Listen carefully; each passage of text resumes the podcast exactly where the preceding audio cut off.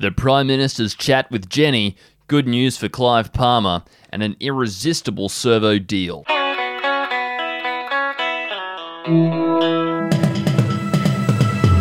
Hello, I'm Wendell Hussey, and this is the Betoota Advocate's Daily News Bulletin. And my name is Errol Parker. It is the 17th of February, just filling in for Clancy Overell, who is down at Betoota Police Station this afternoon answering questions over the disappearance of his estranged wife's cat. But further into the news, Wendell, what's making news outside of this newsroom? One of the stories we've got in the paper today is about Jenny convincing the Prime Minister to stop throwing bricks from the Grand Parade overpass after imploring him to think about the girls. Yes, yesterday Prime Minister Scott Morrison revealed that after talking to his wife Jenny and thinking as a father about the sexual assault allegations made by a young female Liberal staffer, he's sorry for the way it was handled. But it hasn't stopped there. He said he's taking a stand and he's going to stop throwing bricks off an overpass down in his electorate, which has been a popular pastime of his for a while, all because Jenny told him it's not a nice thing to do. Good on Scott there. I hope Jenny can try and convince him to stop talking shit about China and maybe Yeah. believe in climate change as well. Yes, the Prime Minister has really started adulting, Wendell.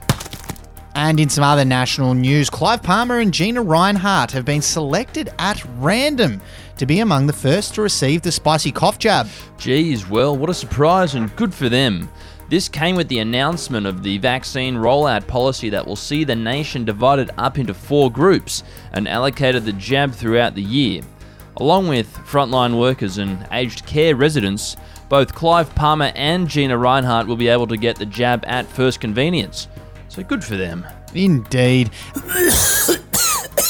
and in some human interest news, a two for deal at a servo has twisted a tired local man's arm. Yes, Wendell happens to the best of us.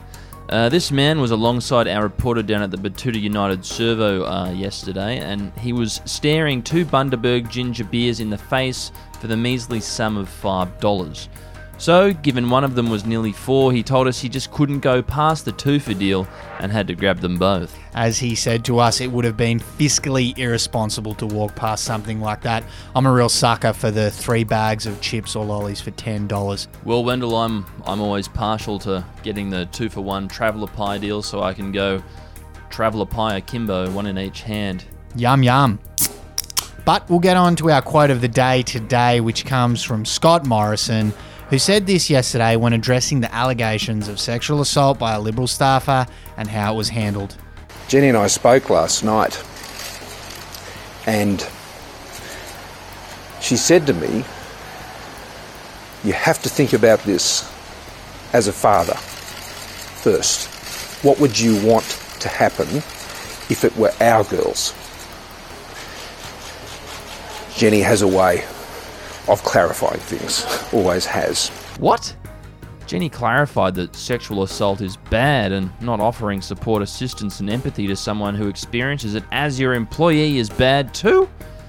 A real clanger, Wendell. Indeed, but it's good that he's got Jenny there to provide him with a moral compass, I guess. Anyway, that's our bulletin for today. Thanks for tuning in. Have a great day, and we'll talk to you soon. See you later. Shush, yeah. Thank you.